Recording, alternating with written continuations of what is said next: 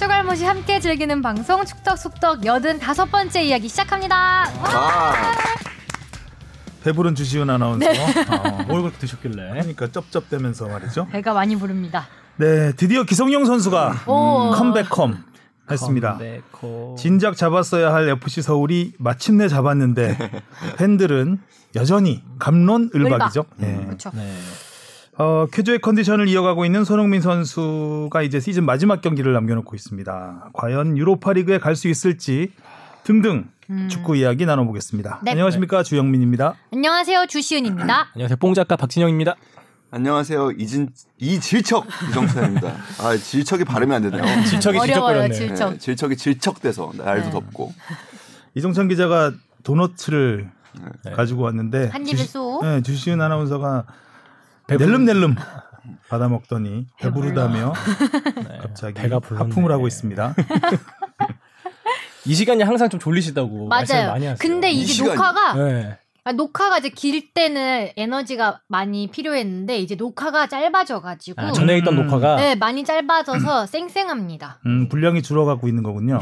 아니 이제 게스트가 한 명이 덜 오니까 확실히 아. 이제 줄어들었어요. 어쩐지 요즘 축덕축덕 녹음에 빨리 오는 음. 좀 네. 있더라고요. 밥도 드시고 오고. 다음 주는 더 빨리 올 수 있어요. 아 그래요? 오세요. 네, 시작은 항상 정시해야 합니다. 네. 맞아요. 네. 자, 졸음 방지를 위해서 빨리빨리 진행하도록 하겠습니다. 자, 먼저 댓글부터 살펴보겠습니다. 네, 마이클 스코긴스 님이 저희 아들이 진지하게 묻는 건데 음. 올해 아침은 사실상 멸망이니 작년 3위까지는 그냥 꽝 된 건가요? 그리고 현재 우리 K리그는 진행 중이지만 아시아 리그가 사실상 휴식 중인데 올해 3위에 FA 우승팀까지 아챔 출전권 따봤자 내년 시즌도 사실상 꽝인 건가요? 아챔 일정에 대해 정해진 게 있는지 궁금합니다. 아챔은 그 원래 지금 아시아 챔피언스 리그가 서아시아와 동아시아로 구분돼서 지금 열려왔잖아요. 최근에 몇 년 동안은. 그래서 서아시아는 사실 그래서 어 포맷을 정했습니다. 음. 네, 9월에 재개를 합니다. 어. 카타르에 전부 모여서 조별리그는 풀리그로 예정된 걸 치르고요. 그리고 16강부터 준결승까지죠. 네. 서아시아 최종 강자를 그 가리는 작업은 단판으로. 음. 아. 단판으로. 그래서 아마 한 달이 걸리지 않을 거예요. 네. 거기도 뭐 어디서 모여서 하는 건가요? 카타르에서 카타르에서. 모여서 카타르에서. 잘 들으세요. 얘기했어요. 아, 했어요? 카타르라고. 했죠. 네. 했어. 정신 똑바로 차리고 있어요. 얘가 여기 졸린가 봐요, 네. 오늘. 그리고 동아시아 같은 경우에는 이제 24일까지 개최 장소 접수를 받고 있어요. 그래서 10월 A 매치 기간이 끝나는 순간부터 또 빠듯한 같은 포맷으로 치른다는 건데 어 일단은 뭐 그 지역으로는 말레이시아나 태국 정도가 유력하게 검토가 되고 있다고 해요. 거기가 좀 그 안전한 지역이라고 음. 하네요. 근데 문제는 그 기간이면은 우리가 이제 스플릿 라운드 막, 막뭐 전후해가지고 음, 막 바쁠 텐데. 한창 바쁠 때인데 우리나라의 그 네 팀이 과연 그 기간을 다 비우고 거기에 가서 경기를 할 수 있을 음. 것이냐. 그래. 그리고 하고 돌아와서 다시? 그 돌아오면은 현재 상황에서는 2주 자가격리를 해야 되거든요. 그렇죠. 그럼 2주 자가격리 한 다음에 몸 만들어서 경기를 뛰어야 되는데 오이? 가능할 것이냐? 라는 꽝이네. 부분에서는 꽝된 거네요. 음, 꽝이네요. 약간의 어려움이 있지 않을까. 현실적으로 아. 너무나 엉망진창이네. 약간 무모한 계획 같은 네. 생각이 드네요. 일단 ACL, 그러니까 AFC죠. 주간 측인 AFC는 일단 이 포맷으로 진행을 해보겠다. 그리고 아. 그때 상황을 미리 예단하지 말자라는 입장입니다. 일단. 그렇군요. 다음 댓글이요. 대흐흐님이 어, 잘 살려. 잘 살려야 어, 돼. 대흐 얘기한 줄 알았어. 대흐.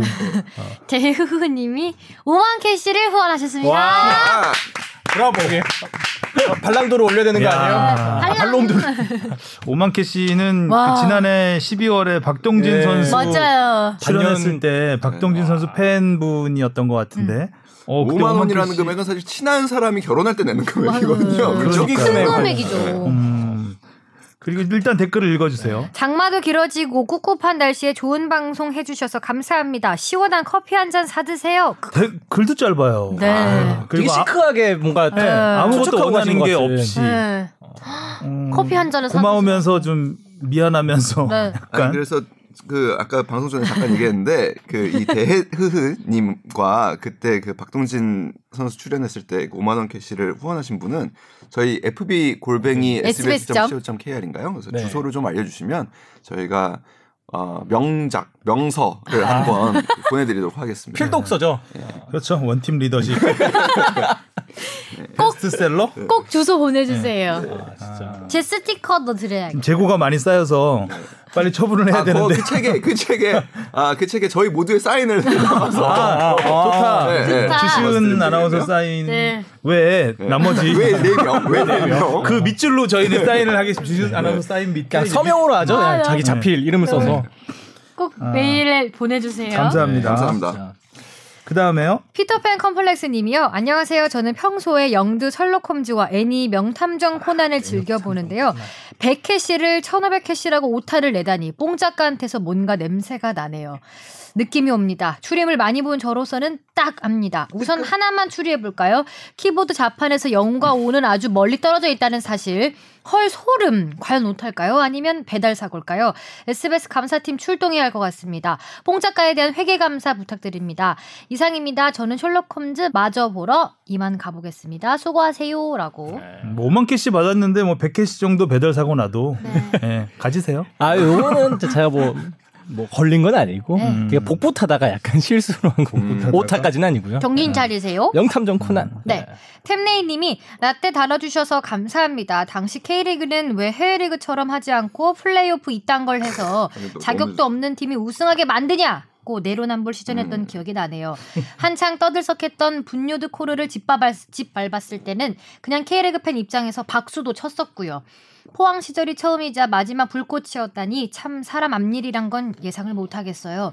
아이쿠. 아 2020년 7월 15일 세계 최고 걸그룹 주춘주춘 2년 만에 컴백 감명 깊게 봤습니다. 절대 데뷔해. 이게 뭐죠? 2007년인데 2000 아 2020년 20 아, 7월 20 아 2007로 네. 아 네. 2007년 복귀 날짜를 1월 5일 지금- 아니었구나. 아. 네. 누구예요? 주춘 주춘? 그 윤태진 아나운서랑 저랑 이제 발랑도르 아, 베텐에서? 마- 발랑도르 마지막 회를 같이 했어요. 게스트로 오셔갖고 네, 10회를 네. 주바페와 남이춘 아 발랑도로 네. 끝났어요 그러면? 저희 네, 라이브 끝났어요. 녹화 아. 라이브로 한번 음. 나갔고 이제 그 촬영분이 편집해서 아, 나갈 떨어졌구나 이제 예정입니다. 아이템이.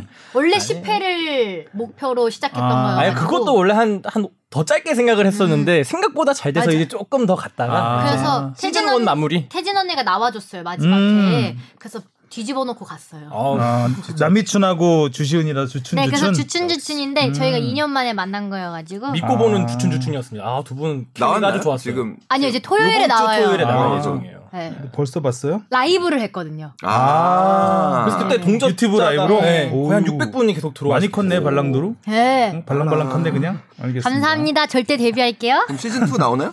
그거는 이제 제작진의 노력에 달, 따라 달려 있죠. 메인 작가님의 네, 어, 메인 노력에 따라. 작가님의 노력에 따라. 알겠습니다. 다음이요. 씩씩이님이 손흥민 선수의 텐텐 축하드립니다. 언론에서 텐텐 클럽이라고 말하던데요. 명예 전당처럼 텐텐 클럽, 22시 클럽 등이 어떤 클럽에 가입이 되는 건지. 클럽이 많네요. 그니까 상패 같은 것도 주는 건지 우리나라나 영국 등 다른 나라 사례도 궁금합니다. 이거는 그 리그가 결국에는 어떤 전통을 만들어갈 것이냐에 대해서 좀 합의를 하고 그다음에 어떻게 더 미디어적으로 이거를 가치 있게 포장할 것이냐를 사실 정하면 되는 부분입니다. 근데 아직까지 그러니까 10-10은 텐텐이라는 거는 리그 한 시즌에 를 보통 기준으로 하죠. 음. 그리고 그 다음부터 이제 30, 30은 통산 정도부터 통산으로 이제 메시 잡아가기- 정도는 뭐 한 시즌에 네. 노려 볼 만한. 그렇죠.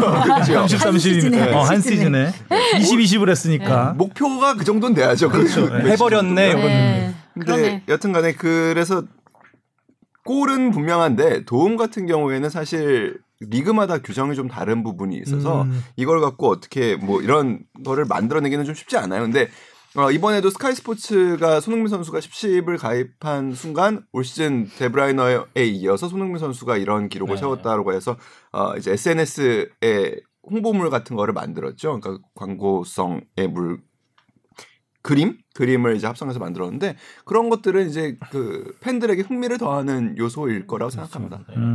음. 딱히 뭐 그럼 상패 같은 건 실제로 주어지진 좀 않는. 어 K리그에서는 현재 없는 것 같아요. 네. 음. 네. 근데 대신에 구단에서 구단에서 자체 기념 티셔츠를 만든다거나 굿즈를 음. 만든다거나 요즘에는 그런 것들이 좀 활성화돼 있죠. 그렇죠. 음, 이렇게 유튜브처럼 실버 버튼 이런 거 주면 좋을 텐데.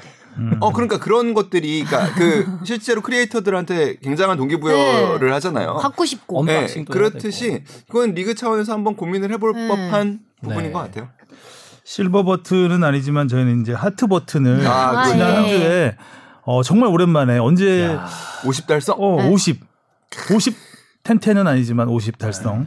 감사합니다. 주시은 아나운서가 지난주에 많이 울어서 음, 이번 주에도 좀 아, 많이 눌러 주세요. 동정의 하트가 좀 많았던 걸로. 여러분 이번 주 한 60?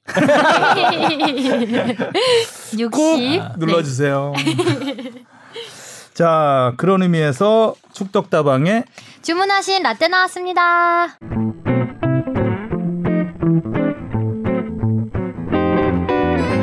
차범 신화를 일궈낸 차범근. 그의 아들 차두리가 올림픽 대표팀에 뽑혀 태극마크를 달게 됐습니다. 제가 못해서 괜히 아버님 얼굴에 먹칠이 되지 않나 또 저를 믿고 이렇게 뽑아주신 주위 분들이 또 욕되게 하는 건 아닌가 그런 부담이 생기더라고요. 올림픽 팀에서 히딩크 감독의 집중적인 평가를 받게 될 차두리. 그라운드를 떠난 아버지 차범근의 뒤를 이어 태극마크를 달 수 있을지 기대가 모아집니다.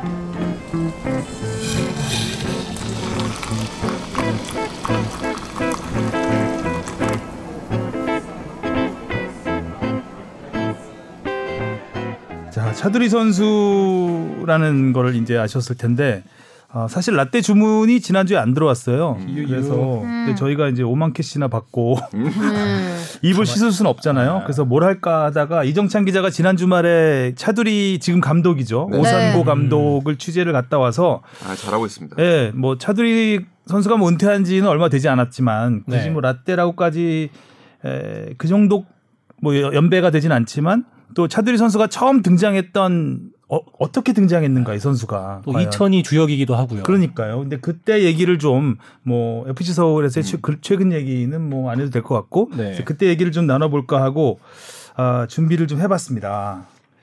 사실 차두리 하면은 차범근의 아들이라는 수식어를 아들이죠. 음. 달고, 달고 살았죠. 진짜.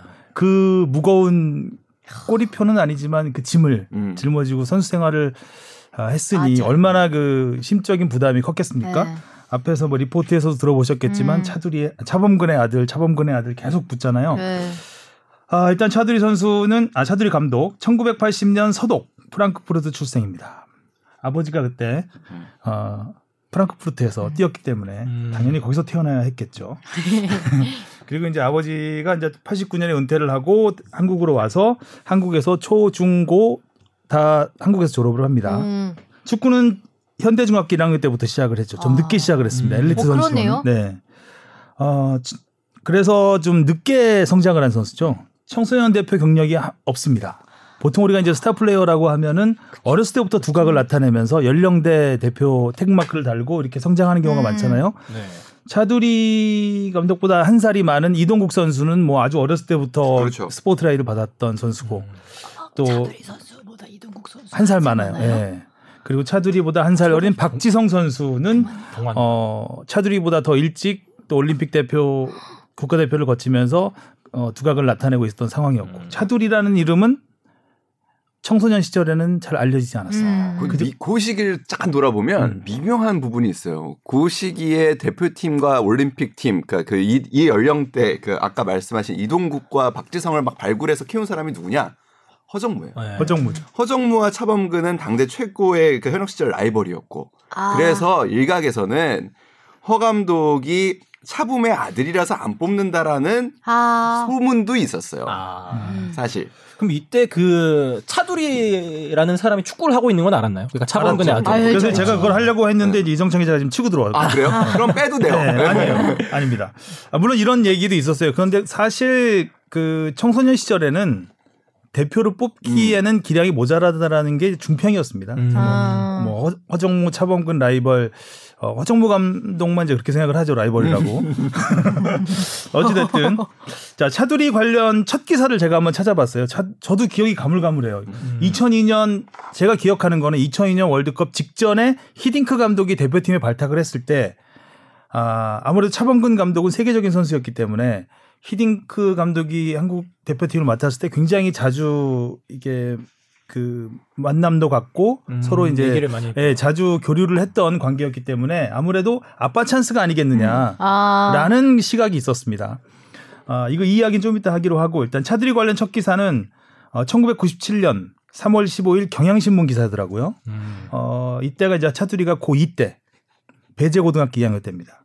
제목 차범근 아들 차두리 리틀 차가 뛴다. 이게 음. 제목입니다. 어, 기사 뭐 한두 문장만 제가 소개를 해드리면 짧은 스포츠 머리에 긴 편인 얼굴 영락 없이 아버지 차 감독을 연상시킨다. 모든 게 이제 차범근을 중심으로 이제 아, 기사가 그러네. 써지는 거죠. 닮은 외모를 빼면 공차는 실력은 아직 아버지보다 한 수 아래다. 모든 음. 기준이 아버지입니다. 전문가들은 개인기는 돋보이나 아버지 같은 폭발력과 근성은 보이지 않는다. 모든 문장에 아버지가 들어가네요. 네, 그렇습니다. 그리고 차두리 선수가 이제 배지고등학교에서 급성장을 하게 되는데 음. 이제 고등학교 3학년 때 1998년 9월 23일 제목 차두리 득점왕 스트라이커 2대 어, 전국 고교 축구 선수권 배제고 준우승 주역. 어, 네. 고등학교 때부터 좀 두각을 그래도 나, 고2 때부터 이제 서서히 실력으로 좀 이름을 알리기 음. 시작한 거죠. 아버지가 빠졌어요. 2대로 그냥. 그니까요. 네. 내용이 그 아버지의 그 아들이었다. 차범근 전 국가대표팀 감독의 아들 차두리가 전국 고교 축구 선수권에서 득점왕과 우수상 등 2관왕을 차지하며 역시 차범근 아들이라는 찬사를 받았다. 역시 뭐 아버지는 빠질 수가 없죠. 어, 선수 시절 아버지의 트레이드 마크인 11번을 달고 나온 차두리는 전후반 내내 아버지를 연상시키는 힘찬 몸놀림으로 그라운드를 휘젓고 다녔습니다. 어, 이때 차두리의 인터뷰가 실렸는데 어렸을 때는 몰랐지만 내 플레이 하나하나가 아버지의 명성에 영향을 미친다는 걸 알고 부담을 많이 느낀다. 기사가 저렇게 달리면은 네, 아버지 명성에 없죠. 누가 되지 않도록 신중하게 하려고 노력하고 있다. 음. 항상 아버지 아버지. 음. 그러니까 참 힘들었을 것 같아요. 차버지. 이때 1998년 9월 23일이면 어떤 때냐면 그 98년 프랑스 월드컵에서 우리가 네덜란드한테 히딩크 감독한테 5대 0 네. 참패를 당한 다음에 차범근 감독이 자진 사퇴를 합니다. 아. 형식상 자진 사퇴였지 사실상 경질이었죠. 네. 음, 엄청난 국민의 분노를 이제 약간 시키기 위해서라고 해야 되나요? 그러니까 경질 사실상 경질인 자진 사퇴를 하고 돌아온 다음에 어 축구협회로부터 자격 정지를 받습니다. 음. 아, 국내 무대 자격 정지를 받는 상태였기 때문에 굉장히 안 좋은 상황이었어요. 오. 그래서 어, 차두리 선수가 이때 득점왕을 차지하면서 음, 차범근 전 감독, 차범 아버지 차범근의 어, 명성에 누를 끼치지 않았죠. 더 오히려 음. 차범근의 아들이라는 거를 더 빛냈던 그런 상황이었습니다. 이때 굉장히 아무튼 심리적으로는 상처를 굉장히 아, 크게 받았죠. 그러니까 그 사- 사춘기 시절 그리고 고등학생 시절에 음. 자기가 굉장히 존경하던 아버지가 언론과 이제 어떻게 보면 국민들로부터 그런 질타를 받는 상황에 굉장히 큰 상처를 받았다고요. 아. 그때는 이게 여론이라는 게 이게 한번 쏠리기 시작하면 특히 우리나라 네. 우리. 우리나라는 희생양 하나 만드는 거는 순식간이잖아요. 거의 뭐 그런 네, 수준의 있었고 음. 또 어, 너무나 심한 한국의 한때 축구 영웅인데 한때가 아니라 한국의 축구 영웅인데 정말 거의 역적 네. 대하듯이 이렇게 언론도 모두 적대시하고 범죄 저지르든 그러니까요. 사람 추궁하듯이 사실 뭐 취재도 이루어졌고 사실 실력이 안 돼서 네덜란드한테 5대 0으로 질 수 있는 실력이잖아요, 우리나라가. 네. 그렇죠. 어, 근데 그거를 이제 그 모든 잘못을 감독한테 감독한테. 어찌 됐든 아, 차두리 선수는 고등학교 때부터 성장을 하기 시작을 하고 아, 고3 때 활약으로 고려대학교를 입학합니다. 음. 아버지의 모교죠. 음. 예. 어, 역시 아버지의 또 후배가 됩니다. 어, 빠른 스피드, 강인한 체력. 어, 앞에 리포트에서 들으셨지만 그러면서 서서히 이제 그 언론에 이름이 오르게 되고 음. 올림픽 대표로 이제 처음 뽑히게 되고 그리고 불과 올림픽 대표 뽑힌 지 한 두세 달 쯤 지나서 히딩크 감독이 음. 한번 와봐라 해서 음. 이제 훈련에 합류를 시킵니다. 그래서 결국 2002년 월드컵 최종 엔트리까지 이름을 그렇죠. 올리면서 아 잊을 수 없는 음, 오버헤드킥. 명장면 두 개를 만들었죠.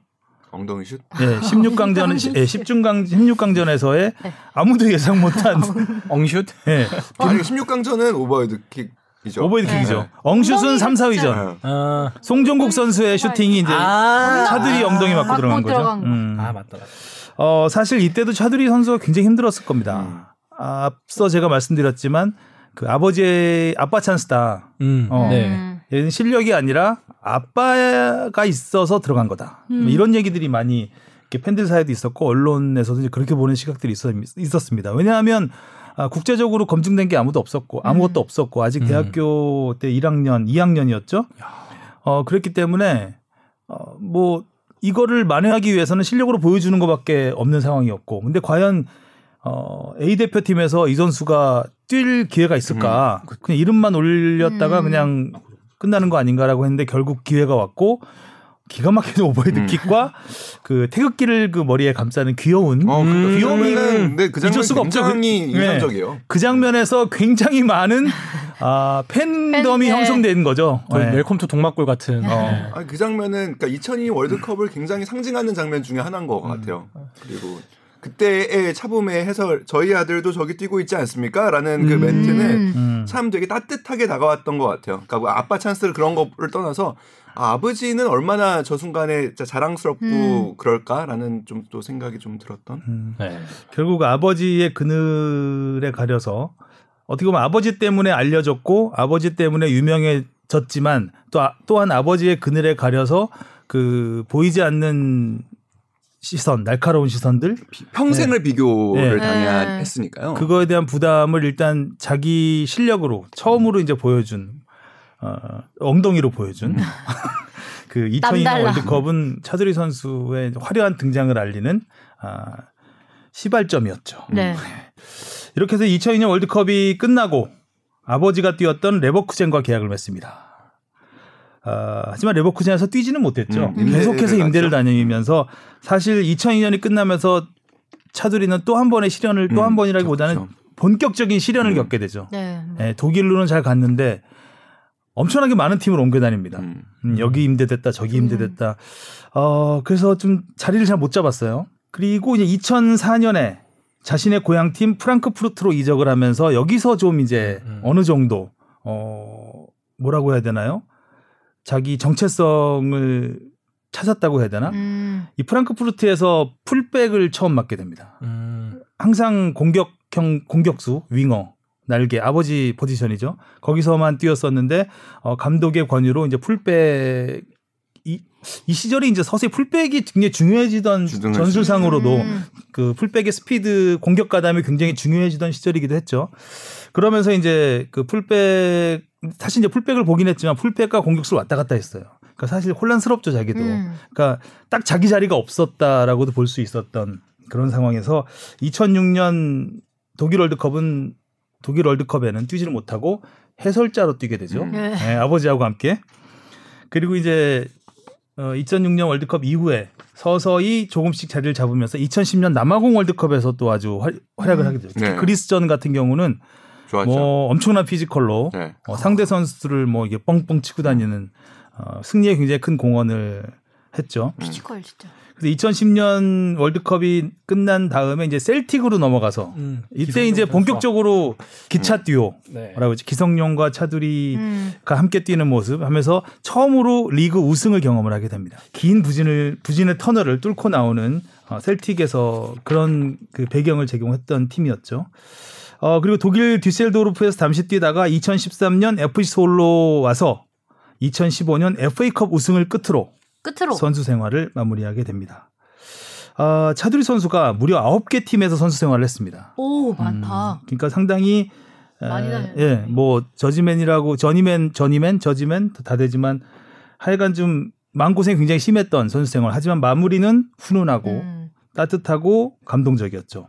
특히 이제 국가대표로는 2015년 호주 아시안컵 네. 준우승을 차지하면서 아, 그 당시 이제 배, 배성재 아나운서가 이런 얘기를 했었죠. 아, 저 저렇게 잘하는 선수가 월드컵에서 해설을 하고 있었단 음. 말입니까? 음, 이런 얘기를 그렇죠, 했었죠. 그렇죠. 예. 그러니까 마지막 떠나는 순간까지도 이제 클래스는 영원했다라는 걸 보여주면서 어, 뭐 충분히 선수 생활을 더 할 수 있었음에도 아, 지도자의 꿈을 가지고 일찍 선수 생활을 접었습니다. 그리고 지금은 아, 국가대표 그 사실 국가대표 때 이제 태어나기도 독- 독일에서 태어났지만 국가대표 때도 독일과 인연이 굉장히 많아요. 음. 일단 2002 월드컵 때 독일과의 4강전을 뛰었었고 그리고 2년 뒤 3년 뒤였나요? 리턴 매치 했을 때 그때 이동국 아, 선수가 물론 발리슛으로 강렬한 인상을 나왔던 예, 그 지난번에 제가 차두리의 엄청난 폭풍 질주도 음. 필립 람을 제치고 네. 그냥 오른쪽 그때 라인을 질주는 그냥 뭐 일단 뻥 차고 뛰는 거 있잖아요. 치달. 어, 치달. 치달. 치달의 진수를 보여줬던 그리고 어, 대표팀 코치를 맡으면서도 러시아 월드컵에서 독일전 승리할 때 독일을 철저하게 분석을 해서 어. 또 그런 기적 같은 승리를 일궈낸 음, 굉장히 그 한국 대표팀에게도 굉장히 그큰 기여를 했던 음. 어, 차두리 현재 감독이었습니다. 이 감독을 지난 주말에 만나고 온 이정찬 기자 여전하죠? 네, 여전해요. 그러니까 근데 그, 그 라떼를 들으면서 저도 이렇게 몇 가지 스쳐가는 장면들이 좀 있는데 그 저희 SBS에서 만들었던 다큐멘터리 있어요. 그 차붐 가족을 했던 다큐멘터리인데 그러니까 아까도 처음에 얘기가 나왔지만 차두리하고 동년배의 가장 차붐과 비교되는 선수는 사실 박지성. 음. 늘 이제 뭐 이제 요즘에 손차박이 논쟁이 있지만 과거에는 늘 차붐과 비교됐던 거는 박지성이었거든요. 그러니까 박지성을 보면서 그, 그 다큐멘터리 그런 내용이 나와요. 그 차두리가 이렇게 내가 지성이만큼 축구를 잘했다면 아버지가 나를 얼마나 자랑스러워했을까라는 이야기를 해요. 근데 그게 되게 가슴 아프게 좀 다가오는 부분이요. 그러게요. 아빠한테 예. 인정받고 싶었던 그 아들의 마음. 근데 그 다음에 교체되는 장면이 차범근 감독이 너무나 흐뭇하게 차두리 선수의 경기 영상을 보는 장면이에요. 그러니까 아버지한테는 아들이 그렇게 잘하고 못하고는 사실 그렇게 중요하지 않고 그냥 아들의 그런 플레이가 그냥 너무 자랑스러우신 거예요. 그래서 그걸 보면서 아 저게 부정이고 또 저게 차두리 선수가 갖고 있었던 아픔이었겠구나라는 거를 조금은 이해할 수 있었던 그리고 은퇴할 때도 멘트들이 참 좋아요. 그 차붐의 아들로 태어나서 우리나라에서 축구를 한다라는 게 사실 굉장히 어려운 일이었다라는 이야기를 음. 했었는데 2010년 그 차두리 선수가 등장 때 주목을 못 받았냐 해서 허정무 이런 건 약간의 그 당시에 이제 어, 어떻게 보면 소문 네, 그리고 그러니까 확인되지는 않는 그냥 그런 우리의 추측들이 있었는데 저는 그런 부분에서 2010년 남아공 월드컵에서 허정무 감독이 차두리를 발탁한 것도 굉장한 좋은 선택이었다고 생각해요. 음. 어 그때 차미네이터라는 별명이 붙은 거거든요. 네. 음. 그 월드컵 이제 우리 출정식 같은 거였죠. 이제 사이타마에서 했던 우리 박지성 선수가 산책 음. 세레모니를 했던 그 경기. 산책 세레모니가 굉장히 유명했지만 차두리가 일본 선수들을 그냥 튕겨내면서? 튕겨내는 그 장면들. 진짜. 예. 그리고 이제 가서 이제 어 남아공에서 이제 벌어졌던 이제 연습 경기들이나 그리스전에서 워낙 physical로도 안 밀리고 이렇게 뭐 강- 당당하게 싸우는 모습을 보면서 이제 뭐 뭐 뒤에 11번이었는데 에이. 그게 이제 뭐그 콘센트 충전하는 거다 뭐 아니냐. 그래서 뭐 예, 차, 돼지코. 차두리 그 설계도도 예, 나왔었어요. 예, 예. 여기 문신은 또 어떤 거 뭐 아니냐면 그런 차두리 거 있죠. 그러니까 차범근 감독 아빠가 차두리를 조정하고 조정하고 있다. 어. 중계하면서 예. 둘이야. 그래서 그런 아바- 남아? 남아공 때 11번 달고 뛰었나요? 22번 아니었나? 아 22번이었던 것 같아요. 2002년에 11번. 아 그러네요. 그러니까 11번은 음, 뭔가 그런 뭐 아시안 11번은 뭐 아, 아시안 예, 예. 그 이후에도 뭐 아, 22번이었던 것 같아요. 그래서 하네요. 이름이 예. 둘이라서 맞아요, 22번이라는 맞아요. 얘기도 있었고 네. 그 아버지가 11이니까 하나 더 해서 20이라는 얘기도 있었고 그러네요. 그 아무튼 2010년 남아공 월드컵 때 저도 현장에 있었는데 그 인터뷰가 굉장히 유쾌했어요. 그리고 2015년 그 이제 아시안컵 때 네. 아, 이제 거의 사실상 대표로서의 마지막 대회였는데 그때의 한마디 한마디는 어, 고참으로서 되게 깊이가 있었던 어. 음. 것 같아요. 그러니까 어, 기성용 선수 그리고 특히 손흥민 선수를 바라보는 그 시선이 때로는 굉장히 냉정하면서도 따뜻한 형의 시선이 있어서서 아, 이 선수 저는 그때 처음 생각했던 것 같아요. 이 선수가 나중에 지도자가 되면은 참 잘할 것 같다. 음. 라는 생각을 그때 했었는데 이번에 만나 보니까 역시 잘할 것 같다라는 생각이 들더라고요. 음. 그 고등학생 선수들한테 그런 얘기를 제일 많이 해준대요. 너네의 전성기가 지금이 아니었으면 좋겠다. 그러니까 지금 이기고 지는 거는 중요하지 않다. 음. 한국의 많은 유능한 선수들이 고등학교 때 굉장히 주목을 받고 잘하다가 음. 나이가 점점 들면서 부상이나 어, 기량이 더 이상 성장하지 않아서 사라져가는 선수들이 많은데 지금 너네가 잘하는 것보다 어떻게 보면 나중에 대표팀 그리고 월드컵을 가는 것이 훨씬 더 중요하다. 그리고 나는 유럽 때도 가봤고 어, 월드컵도 가봤으니까 이 선수들한테 어떻게 하면 그 길을 갈 수 있는지 음. 그래도 좀 알아, 알려줄 수 있지 않을까라는 이런 이야기를 담담하게 또 솔직하게 풀어내는데 어, 좋은 지도자가 될 수 있을 것 같다라는 좀 생각이 들었습니다. 음, 저는 차두리 선수 시절에 그때 영국 런던에서 퀸즈파크 홈구장에서 우리나라가 코트디부아르와 평가전을 한 적이 있어요. 근데 퀸즈 파크 굉장히 굉장히 작아요. 음, 작죠. 어, 작아서 저희는 이제 그 바로 앞에서 이제 바로 선수하고 불과 한 2, 3미터 오, 앞 좀, 가깝다. 예, 가까이서 봤는데 그때 드로그바와 함께 뛰어오는 차두리를 봤습니다. 말 두 마리가 말 두 마리가 와가지고 결국 차두리 선수가 막는 장면이었는데 완전 숨소리가 헉헉 하는데 야 정말 근육이 거의 말 근육이라고 하잖아요. 둘다 네. 드로그바도 하드웨어가 아, 어마어마하거든요. 더 크거든요 차두리보다. 근데 그 밀리질 않더라고요. 그래서 그 생생한 그 숨소리와 함께 그 장면이 전 떠나지가 않아요. 그 차두리 선 차두리의 그 엄청난 피지컬은 마력으로 거기서 달려오는. 느꼈던 것 같습니다. 차두리 선수가 은퇴하면서 자기한테 쏟아졌던 수많은 비난들에 관한 이야기들을 하면서 자기도 공감하는 댓글이 하나 있다. 아버지의 피지컬과 어머니의 기술을 물려받았다라는 얘기를 본인이 한 적이 아, 있어요. 그래서 별명이 그 라디오죠. 말을 많이 한다고. 아 진짜요? 말하는 거 좋아하시는구나. 네, 말하는 걸 좋아하죠. 말 잘해요. 잘하고 네. 근데 뭐 언론하고도 말 잘하고 해설할 때도 충분히 우리가 느꼈지만 어, 전 그래도 이 차두리 선수가 우리나라의 참 아버지도 따라가지 못하는 대기록을 기록이라고 하긴 그렇구나. 그 큰 경험을 역사의 현장에 있었던 2002년 월드컵 4강, 그렇죠. 2010년 원정 첫 심. 아. 원정 첫 16강.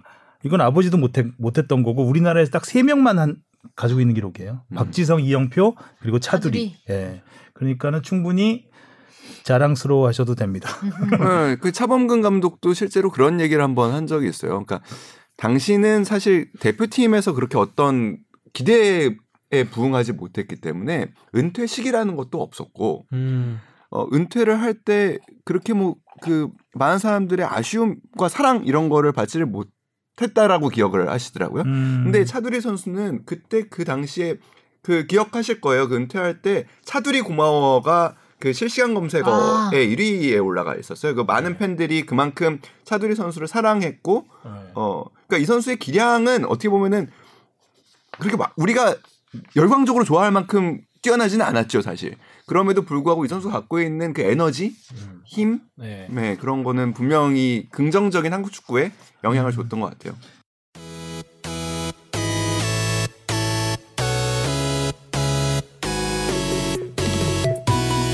여러분은 지금 축덕 속덕을 듣고 계십니다. 쭉 들어주세요. 자 질문 보겠습니다. 무엇이든 물어보세요. 빵! 앙. 이재현 님이요. 해축도 정상적으로 개막하고 PL에서는 우승팀이 확정되고 해외에서 활약하는 한국 선수들의 이적 링크설이 계속 나오면서 방송 거리가 점점 늘어나는 것 같아 애청자로서 기쁘기도 하고 안도감이 들기도 합니다. 보- 본격적인 혹한기가 시작될 텐데 더위도 뿌셔뿌셔 하시길 바랍니다. 혹석이 아니에요? 그렇죠. 혹석이죠. 헷갈려하신 것 같아요. 혹한기에는 훈련을 갑니다. 예. 네. 저번에 질문을 통해서 방송 준비 과정을 물었는데 이정찬 기자님께서는 잡다한 지식 전문이라 이- 알려주셨기에 이정찬 기자님 방송 순서에 질문을 보내봅니다. 아 이거네요. 대한민국 이라는 이 응원은 언제부터 시작됐는지 어떻게 전 국민이 대한민국만 울려도 박수를 칠 수 있게 됐는지 궁금합니다. 그리고 전 뽕PD, 현 뽕 작가님이 왜 뽕 작가인지 모르는 분들이 있을지 모르니 오랜만에 작가님의 국뽕을 차오르기 위해 대한민국을 한번 외쳐주시면 좋을 것 같습니다. 라고. 음. 대한민국. 네. 안 맞네. 취해 있어서 안 맞네요. 생각보다 안 맞네요. 네. 짜짜짜짜. 내가 돌림 노래 같았어요, 방금. 음, 일단 제 기억으로는 2002년 2002년, 월드컵 네. 때 처음 들은 것 같아요. 저는 이 목소리 제일 처음에 그 메가폰으로 들리는 목소리 있잖아요. 음. 그게 네. 워낙 익숙한 분의 목소리라서 잘 알고 있죠. 음. 신해철 씨의 목소리라서 아. 대한민국 이게 나오는 음원 중에 나오는 소리 있잖아요. 이게 음. 음원으로 등록이 됐죠. 네, 레드 뭐, 뭐 데빌 아레나였나 아무튼. 네, 그렇게 돼 있고, 그러니까 이거 정확하게는 뭐 기원에 대해서는 제가 알기론 어 붉은 악마가 결성되기 전에 우리 이제 K리그 클럽들의 서포터스들이 막 생기기 시작하잖아요. 그 상황에서 수원 삼성의 서포터 그랑블루가 수원 삼성을 갖고 만들었던 그 어, 수원 삼성 네, 이렇게 했단 말이죠. 박자예요. 아, 그거를 아. 이제 당시에 이제 붉은 악마들이 이제 여러 K리그 클럽들의 서포터들이 이제 모이기 시작하면서 만들어지다 보니까 각 구단에서 하는 것 중에 좋은 것들을 사실 차용하게 먹혔던 됩니다. 것들을. 네. 음. 그래서 네글 그 뒤로는 제가 볼 때는 네 글자 응원을 하는 거는 굉장히 어떻게 보면은 여러 팀에서 차용해서 네. 변주가 이루어지고 있죠. 이것도 그래서 97년 8년에 수원 삼성의 그랑블루에서 이제 많이 어 이제 보급됐던 것들이고요. 또 하나의 그냥 사례를 또 말씀드리면은 오필슨 코리아 음. 아의 그, 그 멜로디는 어, 처음에는 레알 마드리드에서 어, 예? 시작돼서 그거를 헤르메스 우리 부천 어. 우리 전 지난번 라떼 네, 했던 99년 예, 헤르메스. 예, 에서 데리고 왔다가 그거를 이제 또 그 헤르메스가 또 붉은 악마의 그 멤버들이 들어가면서 가사를 새롭게 대표팀에 맞게 입혀서 이제 부르기 시작한 게 오 필승 코리아로 알고 있습니다. 음, 아, 윤도현 씨가 작곡한 게 아니었군요. 네. 그러게요. 그래서 그러니까 이, 이 대한민국은 저도- 신해철, 오 필승 코리아는 윤도현 네. 이렇게 두 이렇게 개의 락스타들이. 합심해서 만든 음. 그런 건 줄 알았더니. 음. 김수로는 꼭지점. 네. 네, 꼭지점 댄스 엄청 오랜만이다. 음, 그렇군요. 알겠습니다. 다음 질문이요. 원팀 리더시책 보유자님이 보내주셨습니다. 김민재 선수에게 유럽 여러 팀이 러브콜을 보냈다는 기사가 있었는데 김민재와 이적 링크가 뜨는 팀들이 정말 김민재를 강력히 원하는 건지 아니면 김민재가 에이전트가 없을 때 이적 수수료를 노린 다양한 에이전트들이 클럽으로부터 의향서를 받아서 다양하게 김민재에게 접근하다 보니 날카로워. 이렇게 순식간에 여러 이적 링크설이 도는 것은 아닌지 이 중에서 허수가 상당한 건 아닌지 하는 의문이 듭니다. 이렇게 많은 팀들과 이적 링크가 떴던 건 구단으로부터 의향서를 받은 에이전트들이 난립한 결과는 아닐까요? 궁금합니다. 역시 날카로워요. 이분은 괜히 이정차 이정찬의- 이정찬의 책을 읽는 게 아니야. 네. 어, 읽을, 뭐, 만, 자- 네. 읽을 만한 자격이 있는 분이야. 정답에 가깝습니다, 사실. 맞아요. 예. 아, 그 구단이 어떤 선수를 영입을 하려고 막 스카우트 팀이 먼저 움직이는 경우도 있지만 보통의 국내 선수들에 관한 영입은 구단이 어떤 사람에게 위임장을 주고 에이전트에게 그 에이전트들이 구단을 대리해서 협상을 하는 경우가 많습니다. 그러니까 어. 선수를 대리하는 사람은 선수 에이전트인 선수 대리인이 있는 거고요. 그리고 토트넘을 대리하는 토트넘을 대리한 에이전트가 생기게 되는 겁니다. 그리고 현재 베이징에 또 있으니까요.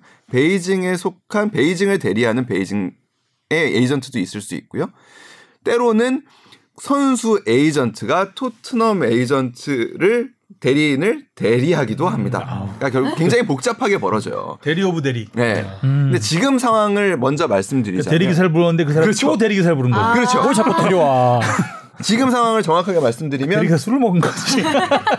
연락 받아놓고 그러니까 알고 보니까 아. 아, 깜빡했네.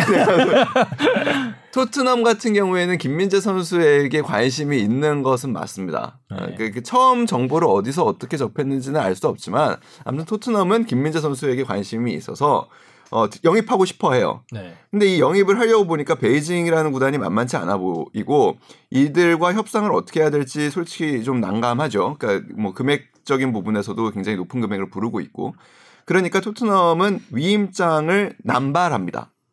누구든 누구든 어, 베이징과의 문제를 풀 수 있는 사람이 온- 있다면 나는 그 사람과 계약을 하겠다. 음. 라는 걸로 넌, 넌 나를 대신해서 김민재 협상에 한번 그럼 뛰어 들어가 봐라.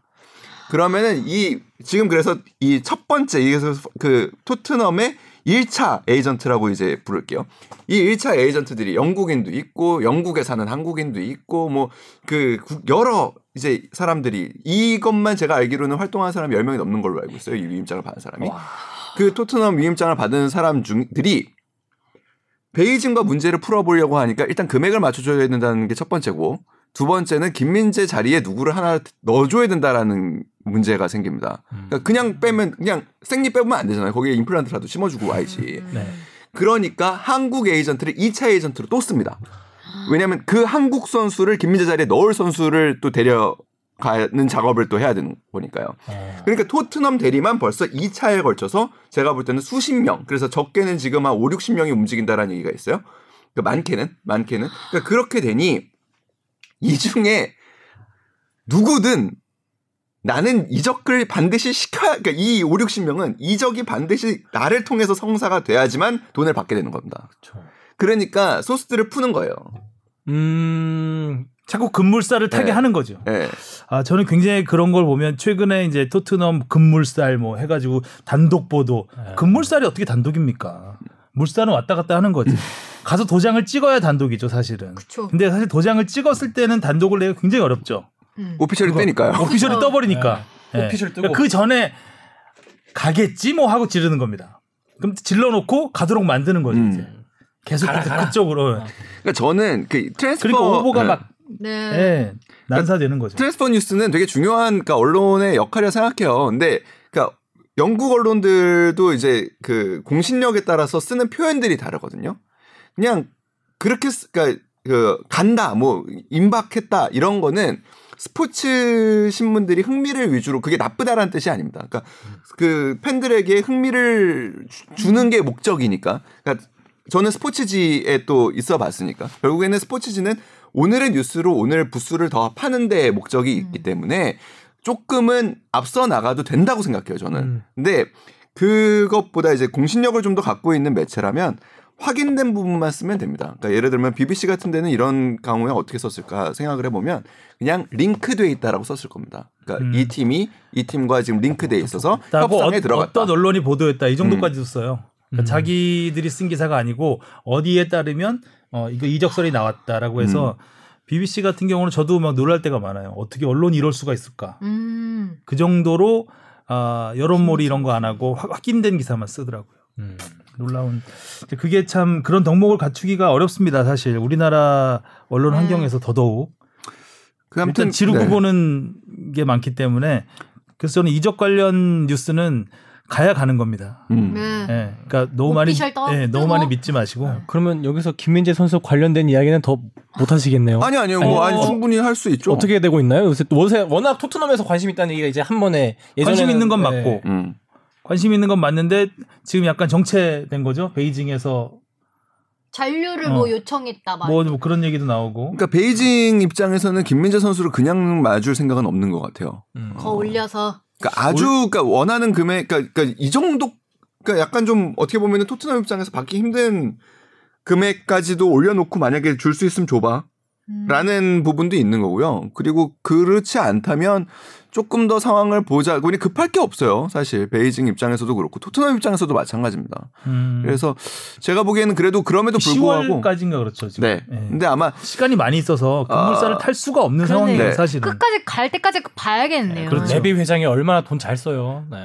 그렇죠. 그런 것도 보면은 토트넘이 얼마나 재능 구단인데 네. 음, 토트넘 입장에서는 지금 그리고 제일 게 굉장히 많아요. 많죠. 여기저기 지금 약간 인발부된 선수들이 굉장히 많아요. 네, 그리고 유로파를 가냐 못 가냐도 사실은 굉장히 새 시즌 구상에 큰 영향을 주는 부분이기 때문에 어 뭐 가능성이 그러니까 늘 저는 이렇게 표현하는데 어느 때보다 높지만 그렇다고 해서 뭐 아주 임박했다라고 보기는 좀 어려운 음. 음. 상황이라고 생각합니다. 금물살은 뭐 항상 물살은 왔다 갔다 밀물썰은 왔다 갔다 하는 거기 때문에 저 금물살 금물살 단독이라는 거는 굉장히 좀 기자로서 수치스러웠습니다. 진짜 솔직히. 그러니까 그 그러니까 금물살 탄다고 쓸 수는 있어요. 근데 그걸 단독이라고 쓴다는 거는 좀 언론으로서 조금은 너무 뭐라 그래야 되나 이기적이라고 해야 되나? 근데 너- 아무튼 스포츠 기사에서만 나오는 사실 문법이죠. 그러니까 음. 이적을 했을 때 그러니까 약간 한 발 빼는 거예요. 그러니까 우리가 먼저 알았어 라는 거를 우리가 알아보니. 금물살을 탔더라, 임박했더라. 한번 보시죠. 이거는 괜찮은데 단독입니다. 이거. 음. 금물살입니다. 음. 그럼 어쩌 어쩌자고 금물살인데 가 안 가? 아 금물살이라니까요. 급이야 급 그냥 물살도 아니고 단독이야? 금물살 다음에 나오는 기사는 늘 뜻밖의 암초가 나온다. 어 어, 이미 벌써 이적설 다 본 것 같아요. 네. 그 파노라마를 다 본 것 같네. 와 뜻밖의 암초 너무 오랜만에 들어보는 그 아니 금물살을 타면 막 내려가잖아요. 래프팅을 하고 내려가잖아요. 뜻밖의 암초가 암초 만나요. 만나요. 그다음에 이제 급반전이 일어나죠. 네. 음. 옷피셜 뜨기 전까지는 네, 다 옷피셜. 때까지는 네, 일단은 몰라요. 그냥 지켜보고 음. 뭐잘 저희가, 되면 좋은 거고. 예, 뭐 정보 들어오는 거나 이런 거 있으면 이정철 기자를 통해서 알려드리도록 하겠습니다. 아 뜻밖의 암초. 네. 뜻밖의 암초는 뭐 언제나 있으니까요. 그것도 단독. 뜻밖의 아, 암초 단독. 나옵니다. 실제로 단독. 본 나옵니다. 뜻밖의 세상에 단독 아닌 게 어디 있을까요? 음? 네. 맞아요. 그렇습니다. 아, 재밌게 이야기 너무 잘 들었어요. 근데 시간이 좀 많이 흘러서. 자, 다음 질문이요. 네, 익명을 요청하신 분인데요. Guard of Honour 사연을 보냈던 청취자입니다. 특별한 사연이라기보다 감사의 말씀을 드리려고 다시 메일 보냅니다. 평소 댓글을 잘 달지 않는데 제가 보낸 사연을 친절히 설명해 주시고 그에 따른 기자님들의 의견도 들을 수 있어서 놀라기도 하고 너무 재밌었습니다. 제 사연이 소개되는 방송을 듣는 경험을 하니까 축덕숙덕에 더 애착을 갖게 됩니다. 팟캐스트는 이처럼 청취자가 소비자로만 남는 게 아니라 함께 생산자가 될 수 있다는 게 정말 매력적인 것 같아요. 팟캐스트 방송을 통해서 목소리와 성함을 알게 된 기자님들이 SBS 스포츠 뉴스에서 진지하게 리포팅하시면 괜히 웃음이 나기도 하고 더 관심을 갖고 응원하게 됐습니다. 그리고 제가 딱딱한 사연 끝에 어떻게 하면 조금이라도 재미가 있을까 싶어 주시은의 4명 파이팅이라고 썼는데 사연을 읽으신 후 주영민 기자님과 이정찬 기자님께서 어이없어 하시는 것 아니 어이없어 하지 않았어요 저는. 왜왜 사명인데 뭘 의아했죠. 어이없어 하겠어요. 허탈해 허탈해 하고 약간 서운해 하시는 것 서운해하지 같아서 않아요. 예, 서운해 하지 않아요. 죄송스러웠다고 합니다. 아. 주시은을 앞세우고 싶어요 언제나 저희는. 웃음을 드리기 위해 쓴 글이지만 기자님 입장에선 일면식도 없는 청취자의 글에 기분이 나쁠 수도 있다는 생각이 들었습니다. 혹시 정말 제가 느낀 것처럼 기분이 나쁘셨다면 사과드립니다. 장마가 시작되는 6월 마지막 주에 사연을 보냈는데 어느덧 7월도 반을 지나고 있네요. 더운 날씨 건강 조심하시고 항상 좋은 방송 감사합니다. 지금처럼 항상 응원하는 청취자 되겠습니다. 주시은 등 다섯 명 파이팅! 이분 지난 그 매, 지난 댓글 스타일이었으면 어, 기분 나쁘셨다면 사과드립니다 하고 농담입니다. 이게 붙어야 되는데 네. 자, 다음은 씩씩이님이 보내주셨습니다. 어, 씩씩이님도 자주 보내주시는 것 네. 같아요. 네. 어벤져스급 케미를 자랑하는 축덕숙덕 패널분들 항상 잘 듣고 안 있습니다. 기성용 선수가 FC 서울로 복귀 임박했다는 기분 좋은 소식을 들었습니다. 월요일에 메디컬 테스트를 한다고 하던데요. 여기서 질문이 있습니다. 메디컬 테스트에선 어떤 것들을 확인하나요? 메디컬 테스트를 통과 못하는 경우는 어떤 이유가 있을까요? 또 해외 이적할 때 메디컬 테스트를 통과 못한 국내 선수들이 있는지 궁금합니다. 그 추가로 기성용 선수에 대해 갑자기 궁금한 게 있어서 다시 메일 보냅니다. 발목 부상이 있다고 하는데요. 치료와 재활을 하면 언제쯤 뛸 수 있을까요? 음. 그리고 AFC 챔피언스리그나 FA컵을 뛸 수도 있나요? 라고 음. 보내주셨어요. 메디컬 테스트부터 얘기하면은 메디컬 테스트는 사실 이적의 마지막 관문이죠. 음. 그러니까 계약 조건, 뭐 등 이적료, 뭐 연봉 다 협의를 마무리한 상황에서 우리 뭐 입사도 마찬가지잖아요. 입사 최종 면접까지 다 본 상황에서 마지막으로 신체 검사를 하는 거죠. 신체 검사 메디컬 테스트를 하는 이유는 일단 뭐 잠재적인 부상이나 혹은 뭐 질병으로 인해서 계약이 파기되는 것을 막기 위함이라고 볼 수 있죠. 그래서 어. 두 가지 정도로 나뉘는데 첫 번째는 진짜 우리가 메디 그 우리 시- 신체 검사하는 거 같은 거 어, 기본 신체 검사, 뭐 신장 재구, 체중 재구, 소변 검사, 혈액 검사하고 심전도, 심장 초음파, 전신 관절부 엑스레이, 흉부 엑스레이 뭐 이런 거 찍는 과정이 하나 있고 그다음은 이제 뭐 이렇게 많이들 봤을 거예요. 우리 흔히 메디컬 테스트 하면은 뭐 달고 아, 러닝머신 뛰고. 같은 아, 거 이렇게. 뛰잖아요. 거기에서 유산소 관련한 뭐 여러 가지들을 잽니다. 어, 운동을 계속 해온 선수라면 여기서 탈락하는 일은 사실 쉽지는 않은 아. 음, 거죠. 이게 뭐 사실상 퍼포먼스를 보는 게 아니라 그냥 뭐 아픈 데가 있나 없나 보는 수준인 거네요. 어, 뭐, 앞, 어, 그래서 뭐 실제로 소견도 물어봐요. 뭐 어디 아픈 데 있냐? 뭐 이런 그 건강 검진 우리 할 때 보면은 입사할 때뭐 한번 건강 검진 하는 비슷해요. 거랑 비슷한 예, 거네요. 실제로 뭐, 어, 그러니까 혹시 혹시라도 이 선수를 굉장히 거액에 들여왔는데 알고 보니 숨겨진 질병이 있었다 이런 거를 막기 위해서 사실상 하는 건데요. 종종 메디컬 테스트의 관문을 넘지 못하는 사례들이 있긴 합니다. 음. 그래서 그러니까 진짜로 숨겨진 질병이 발견되는 경우도 있고 어 그러니까 조재진 선수 같은 경우가 사실 뉴캐슬 행이 거의 임박해가지고 메디컬 테스트까지 받으러 갔는데 메디컬 테스트에서 지병이 좀 있었죠. 그러니까 지병이 좀 발견돼서 결국에는 어 무산됐고 어 근데 그거는 그러니까 결국에 메디컬 테스트를 하는 아주 2, 3차적인 이유라고 보기도 하는데 메디컬 테스트를 통해서 사람이 완벽한 몸 상태를 갖고 있는 사람은 없잖아요. 그쵸. 그러니까 뭔가를 발견해서 약간의 협상을 하려는 경우들이 있다고 해요. 아, 아니 근데 이미 계약 조건을 어느 정도 다 얘기했는데 메디컬 테스트에서 그럼 그거를 무를 수 있다는 얘기인가요? 무른다기보단 깎는 거죠. 아. 너 몸 상태 보니까 이런 게 조금 어려워 아, 막 보이는데 연봉 이런 걸요? 연봉을 깎기는 조금 어려울 거고, 그러니까 구단 간의 협상에서 뭐 예를 들면 이적료의 옵션을 좀뭐 아. 발동을 한다든가, 어. 뭐 이런 경우들이 간혹 있는 모양이에요. 그래서 헐. 어 근데 흔한 경우는 아니고, 그리고 간혹 진짜 그 나오는 사례들이거든요. 그리고 메디컬 테스트에서 벌어 그 음. 어떤 부분 성사되지 않거나 않거나 아 물러지는 경우는 음. 그래서 뭐 어느 정도 대답이 다 되지 않았나요? 네. 그 메디컬 테스트 탈락한 야구 쪽에서는 음, 음. 아주 유명한 예가 있죠. 그 베이징 올림픽 금메달 마무리를 지었던 정대현 투수. 음. 정대현 투수가 지금 어느 구단이었는지 잠깐 찾아보려고 했는데 자- 잘 기억이 안 나서 볼티모어인가 했던 것 같은데 다 됐어요. 다 됐는데 메디컬 테스트에서 탈락을 한 거예요. 그래서 처음에는 이유가 밝혀지지 않았죠. 아니 메디컬 테스트에서 탈락하는 거를 뭐 상상을? 못 하잖아요. 그런 선수가 운동을 지금까지 해왔다고 막 약간 이런 네. 반응이죠. 근데 너무나 어이없는 데서 지적을 받았어요. 간 수치가 높았대. 음. 그래서 술을 많이 먹었나? 잘은 모르겠는데 약간 그래서 좀 그 굉장히 야구 쪽에서는 그때 다 가는 걸로 돼 있었는데 메디컬 테스트에서 아, 간 수치가 높은 것도 예 며칠 지나고 다시 재면 될 것 같긴 한데. 그런 경우도 있습니다. 그래서 실제로. 그래서 그게 정확히 그쪽에서 공개를 하진 않았는데 에, 일단 그렇게 알려져 있습니다. 뭐 너무 피로했나? 잠을 너무 안 잤나? 아뭐 좋게 해석을 해야죠. 네. 알겠습니다. 그래서 어, 지금 선수의 몸 상태는 발목 부상이 있었다고 그랬었잖아요. 근데 네. 그게 어, 그러니까 삐끗하고 그런 정도는 아니었고 발목의 근육이 좀 어, 뻐근하게 느껴지는 정도였대요. 그래서 음. 이미 그 부분에 대해서는 어, 완쾌가 됐는데 심리적인 부분이 늘 있죠. 내가 음. 더 뛰면 더확 어. 뛰었을 경우에 제 부상이 또더올수 있지 아. 않을까? 뭐 이런 부분은 아직은 좀 있을 거라고 해요. 그러니까 그런 부분은 결국에는 경기를 뛰면서 아 내가 괜찮구나.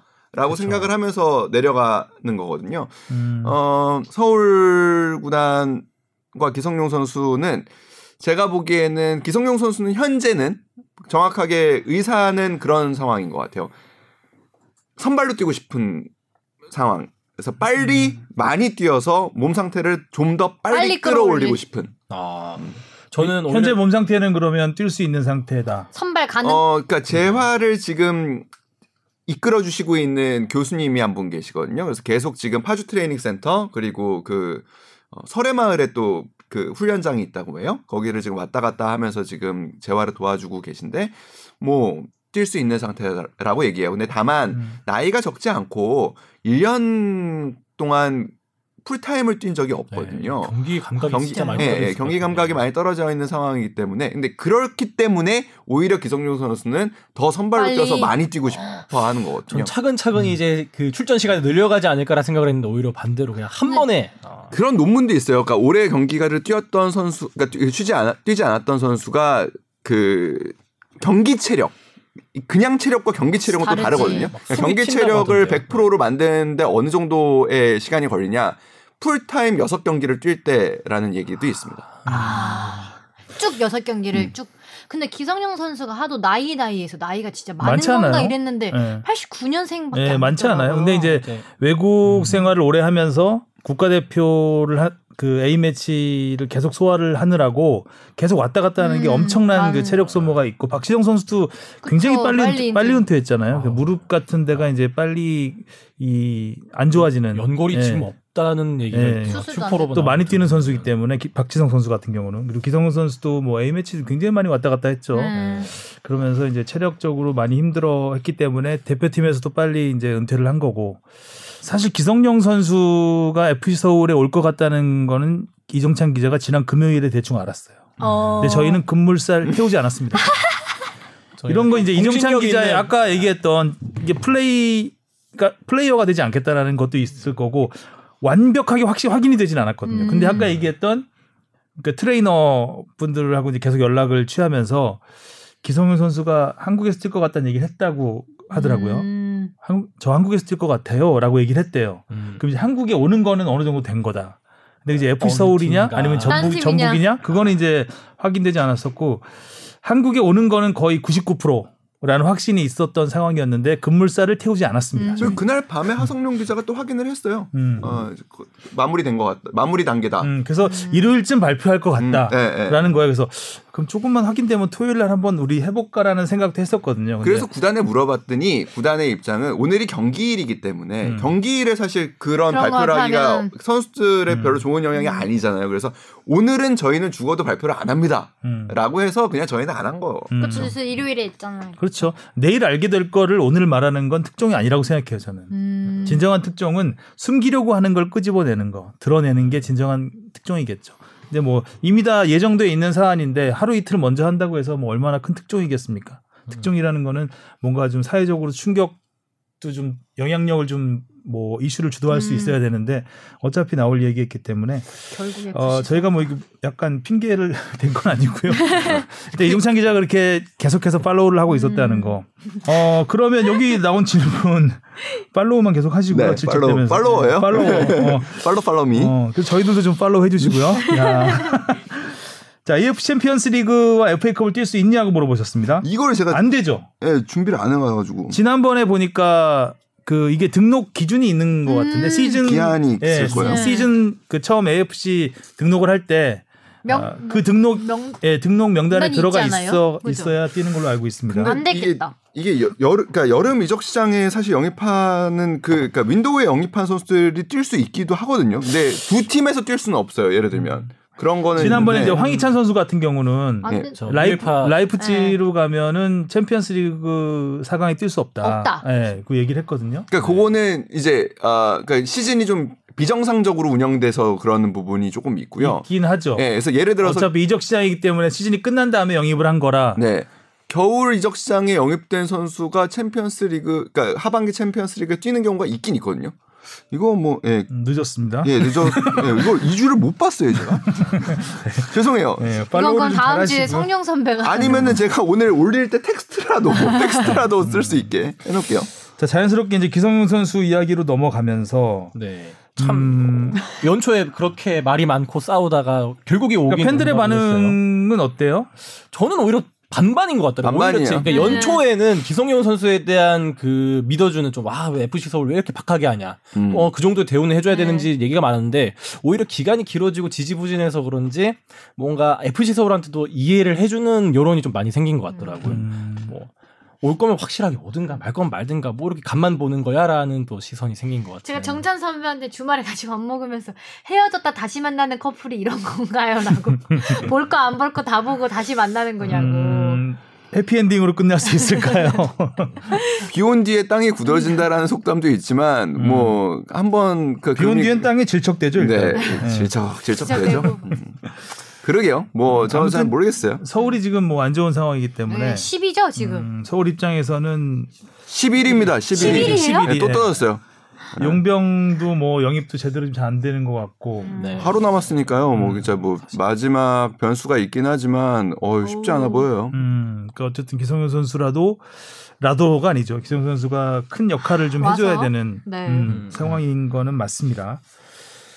자, 그러면 KB 리그로 자연스럽게 넘어가 보죠. 그럴까요? 네, 주바페 브리핑 오. 들어보겠습니다.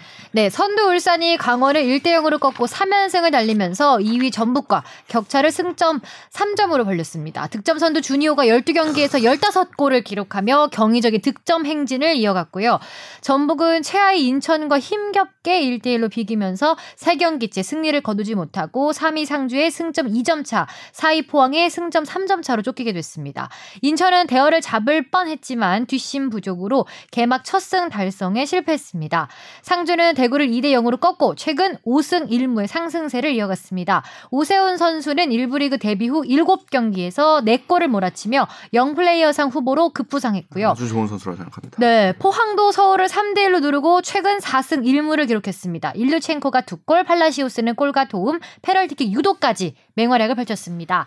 반면 서울은 또다시 연패에 빠지며 11위 강등 권에 머물러 있습니다. 성남이 수원을 꺾고 8경기 만에 승리를 거두고 8위로 뛰어올랐고요. 반면 10위 수원은 이임생 감독 사퇴 속에서 5경기 연속 무승의 부진을 이어갔습니다. 승격팀끼리의 두 번째 대결이었던 부산과 광주는 아쉽게도 무승부를 거두면서 승부를 가리지 못했습니다.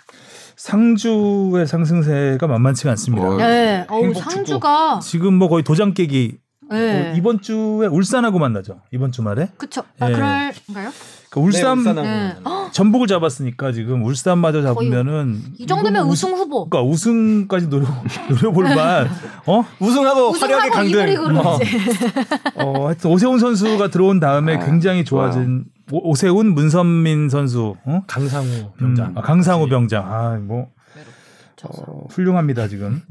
오세훈 선수는 잘하는 것 같아. 그 물론 뭐 피지컬이 좋으니까 그런 제공권에서 나오는 그런 헤딩슛도 위력적이지만 발이 정말 좋아요. 그래서 이번에 사실 뭐 골- 어시스트도 네, 어시스트 뭐- 도와주는 걸 음, 보면 감각이- 굉장히 기술적이죠. 네.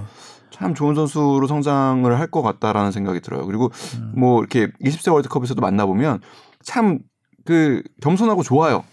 아, 사람이 갖고 있는 그렇죠. 그 인상부터 예, 뭐 예. 네, 됨됨이 훈훈하잖아요. 네. 같은 성품 같은 게. 잘 됐으면 좋겠어요. 음. 응원하게 되는 선수. 오세훈 선수는 그런 뭐 머리나 발 둘 다 잘 쓰지만 좀 더 많이 띄워주는 게 너무 많이 보여서 음. 수비 가담도 진짜 경기 거의 막판까지도 되게 부지런하게 해주는 걸 보면서 아, 진짜 대단한 선수다 많이 느끼고 있습니다. 잘한다. 자 기성용 선수 얘기했는데 서울은 포항한테 졌어요. 어, 간만에 선제골을 네, 넣었는데 졌어요. 포항을 화나게 하고 말았습니다.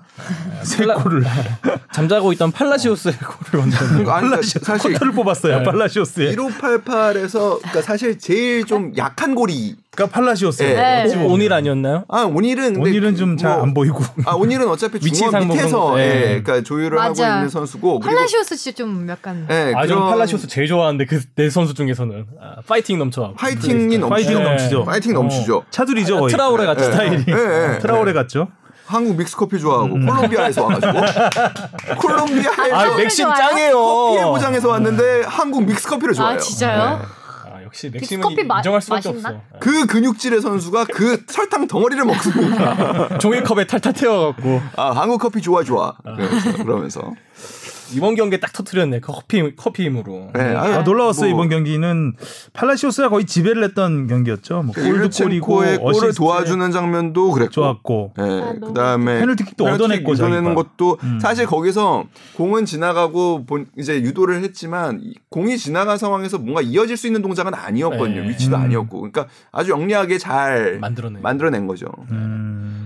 또 이번에는 그 오랜만에 팔로세비치 선수가 딱 어, 돌아왔죠. 부상. 와, 음. 짧은 시간 띄워줬는데 이 클래스를 보여주는 잘해, 잘해. 진짜. 팔로세비치는 좋은 선수예요. 그러니까, 아. 그러니까 이 1588 중에 솔직히 어, 급이 약간 그 일류첸코와 팔로세비치는 모든 팀들에게 좋은 평가를 받는 선수. 음. 그리고 어, 팔로 팔라시오스 팔라시오스는 약간 약간 서울 전담 물음표 물음표 58 원석이에요. 좀더 깎아야 돼. 서울 스페셜리스트. 아니 심지어 그래서 그 이 선수를 뭐 트레이드 카드로 쓴다는 얘기도 있고 그랬었어요. 근데 그렇게 되면 1588이 깨지는데 이거 어떻게 되지? 보면서 약간 홍보팀에서 막았다는 얘기도 있고. 올 시즌 흥행 카드를 네. 홍보팀에서 잘 짰는데 네. 1588. 그래서 여튼간에 아주 다행이다. 모처럼 1588이 모두 활약한 경기였습니다. 다음에 서울전에서. 그리고 또 비디오 판정 논란이 있었습니다. 네, 결국 취소를 성남 했, 그 오심이라고 오심으로. 인정을 네. 했죠. 그 수원과 성남 경기에서 성남의 이스칸데로프 선수의 골이 왼발 킥이 참 네. 좋은 선수죠. 잘 찼는데 그 상황에서는 어, 뭐가 문제지? 음. 음. 어, 했었는데 어, 결국은 이제 헤딩 경합할 때 수비수 머리 맞은 것으로. 네. 근데 그때 스- 슬로우 모션 봐도 수비수 딱 머리 맞은 게 보였잖아요. 네. 음, 그렇기 때문에 사람이 아, 이, 그러니까 이번에 대한축구협회가 맡으면서 비디오 판 VAR 요원을 따로 뽑았죠. 어, 그러니까 불리했죠. 예. 불리했죠. 예, 그러니까 예. 예전에는 주심, 부심 보던 분들이 이렇게 로테이션 해가면서 음, 봤는데 지금은 전문 요원을 뽑았, 그러니까 전부는 다는 아니지만 어, 꽤 많이 분리를 시켜서 음. 비디오 판독만 전담하도록 했는데 또 문제가 계속해서 나오고. 있습니다. VAR 전담도 있긴 한데 이때는 온필드 리뷰라고 하나요? 음. 직접 심판이 주심이 가서 보는 것도 했는데도 불구하고. 근데 그 VAR 쪽에서 얘기가 이게 이상하다고 했는데 그쵸. 심판이 예, 그 판단을 얘기를. 뒤집기는 지난번에도 말씀드렸지만 굉장히 어렵습니다. 나중에 만약에 그게 심판 주심이 틀렸다는 게 나와버리면 비디오 판독을 무시한 거잖아요. 음, 음. 그러면 또 이제 그건 또 있는. 되고 결국에 경기의 모든 판정의 가장 최종적인 결정은 주심이 주심이 하는 해야 거예요. 되기. 때문에 조심히 하는 거예요. 그런 부분에서는 좀더 아쉬움이 있지 않았나. 이게 사람이 뭐가 쉬우면 뭐 잘못 보이는 게 계속 잘못 보이는 것 같아. 잘못 아. 보는 것 같아. 그러니까 자꾸 이제 비디오 판독이 지배하는 경기가 되면 안 되는데 음. 자꾸 이제 그렇게 가고 있는 게 눈치 보는 느낌. 사실 그 상황에서 이것도 원래 그냥 골이었다고 넘어갔다가 VAR에서 어, 먼저 전혀 문제가 네, 되지. 않아 않는 상황인데 그거를 지난번에도 얘기했지만 모래사장에서 바늘 찼듯이 음. 티가 하나 있다고 그거를 중단시켜 가지고 뒤집고 나중에 아니라고. 오심이라고 인정하면 음. 저는 그러니까 개입을 최소화해야 된다 생각해요. 그게- 취소해야죠. 예, 예. 예. 그러니까 확실한 오심을 잡아내는데 주력을 네. 해야지 정말 막 1cm 옵사이드 위치 그런 이거는 거는 줄 긋고. 비디오 판독의 취지가 아니에요. 그거. 음. 줄 긋고. 알겠습니다. 일단 그리고 울산은 뭐 잘 나가고 있고 아, 울산 뭐, 음. 뭐 이날 사실 뭐 결과적으로는 주니오 선수가 PK로 골을 넣은 거고 뭐 어, 1대0 경기긴 했지만 경기는 재밌었어요, 굉장히. 아, 진짜 네. 강원도 후반전엔 되게 잘해줬고요. 이청용 몰아쳐, 선수는 몰아쳐. 여전히 네. 아, 이청용 그러니까 선수 베테랑의 품격. 참 어려워. 그러니까 이게 이런 경우가 유연- 진짜 어려워. 아. 그러니까 골 장면에 보면 관여는 돼 있지만 사실 거기서부터 쓰기에는 리포트에 거기서부터 쓰기에는 굉장히 어렵다. 길어. 길어요. 어. 근데 아 이거 누가 봐도 겁나 되게 잘했는데 칭찬하고 싶은데 여기서 화면을 딱 쓰자니 쓰니까. 아 애매해. 그런 거 있죠, 진짜. 아. 네. 그렇습니다. 그게 참 결정적인 장면이었는데 아 한 뭐라 말로 설명할 수가 한 없네. 20초 있다 골이 들어가. 네. 그러면은 참 쓰기 어려워. 거기서 또 어려워요. 쓰기가 어렵죠. 그러니까. 아, 하여튼 이청용 선수도 아주 뭐 돋보이는 활약을 했고 조현우 선수의 선방도 미친 선방. 아, 조현우 선수 참. 불절 됐는데 그거는 별명 와. 아, 대해 아니죠 이제 별명. 음. 울리버칸. 어, 어제 우리가 한대 제가 밀었다가 진짜 별로 안 올리버칸. 불렸던 것 같은데. 네. 이게 팬들이 들어와야 돼요 이 경기장에. 음. 그래야 이게 별명도 좀 생기고. 전북은 참 지지는 않아. 그럼 어떻게 또 저는 이 경기 와 인천이 웬일로 전북을 잡나 이랬었는데. 그러게 말이에요. 아, 장난 했어 잡았어야 어, 되는데 잡을 수 네. 충분히 잡을 수 있는 게 잡았나 경- 이랬는데 전북이 이겼다고 해서 약간 경기 기- 보면서 자연스럽게 인천을 응원하고 있어. 김- 승이 없다 보니까. 네, 음. 승이 너무 없으니까. 전북도 참 경기력이 들쭉날쭉. 아니 울산을 잡을 때만 해도 엄청 어, 났는데. 야, 이렇게 되- 그때는 근데 사실 퇴장이 결정적인 네. 변수가 됐지만 울산 잡은 뒤로 세 경기에서 지금 승리가 없는, 없는. 거죠? 네, 힘들어하고 있죠. 지금. 상주한테 맞고 이게 좀 결과론적인 것 때문에 그런지 모르겠지만 전북의 스쿼드가 약해 보이기 시작해요. 저는 뭔가 이름값도 뭔가 나- 더 내려간 것 같고 오히려 막 포항 선수들이 더 좋아 보이는 것 같고 저는 그렇지는 않아요. 아, 저 아니, 멤버 좋아요. 아, 멤버는 전- 좋은데 네, 뭔가 멤버 이렇게 좋아요. 아, 그런 뭔가 예전에는 전북이라고 했으면 그 와닿는 감정이 옛날에 맨유를. 보는 그러니까 듯한 느낌이랄까? 전북의 특급이 없다. 네. 그런 느낌은 있어요. 한 방에 그러니까 로페즈 같은 선수, 네. 뭐 경기를 완전히 그 혼자 힘으로 뒤집어 버릴 수 있는 그런 선수는 없죠. 근데 음. 전체적으로 스쿼드 수준은 굉장히 높죠. 높은데. 네. 그리고 두껍고 그런 수준 선수 누가 나와도 다 그 대체를 할 수 있고. 근데 이제 한 방이 없는 약간 그런 느낌은 있죠. 아 근데 진짜 지진 않아. 아니 그러니까 그런 거를 보면 딱 그 지금 그 영배 선배가 한 얘기랑 그 맞닿아 있는 건데 득점왕 경쟁에 주도하는 선수가 없어요. 없죠. 음. 아 그럼. 이동국 선수가 제일 많이 넣지 않았나?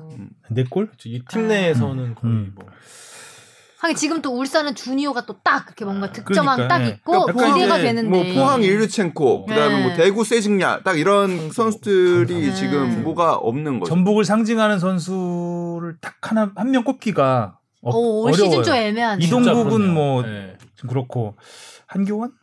또좀 그렇고 음. 김보경이 됐어야 되거든요 지금. 그쵸. 맞아. 지금쯤이면 딱 자리를. 잡았어야 되는데 김보경 선수도 아 공격 포인트 아 공- 공격 포인트가 안 됐구나 이번에 패스는 했는데 이승기 동점골을 김보경 선수가 줬잖아요. 근데 주는 과정에서 흘려주는 것처럼 이렇게 해서 네. 돼서 그래 가지고 김보경 선수의 그 도움은 기록이 안 됐더라고요. 아직 공격 포인트가 없어요 올 시즌에 하나도. 아, 어. 이거는 김보경의 이름값하고는 아, 유튜버의 이름값으로도 전혀 맞지 않는 활약이다.